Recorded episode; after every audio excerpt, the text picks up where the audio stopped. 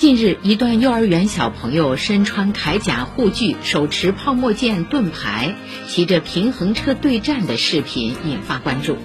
有网友认为这样的课程不错，孩子应该适当锻炼；也有网友担忧这样的活动有风险。上海电视台报道，这种对战叫对冲换位，属于拳甲格斗运动的一种训练方法。授课老师曾担任 IMCF 世界拳甲格斗中国队队长，率队出国征战世界大赛。专家表示，在面对一些体育课程时，部分家长难免会担心孩子遇到运动损害之类的后果。这种担心有必要，但也不用放大。关键在于设立体育项目门槛和明确标准。包括引入保险制度配套，为优质的课程改革尝试保驾护航。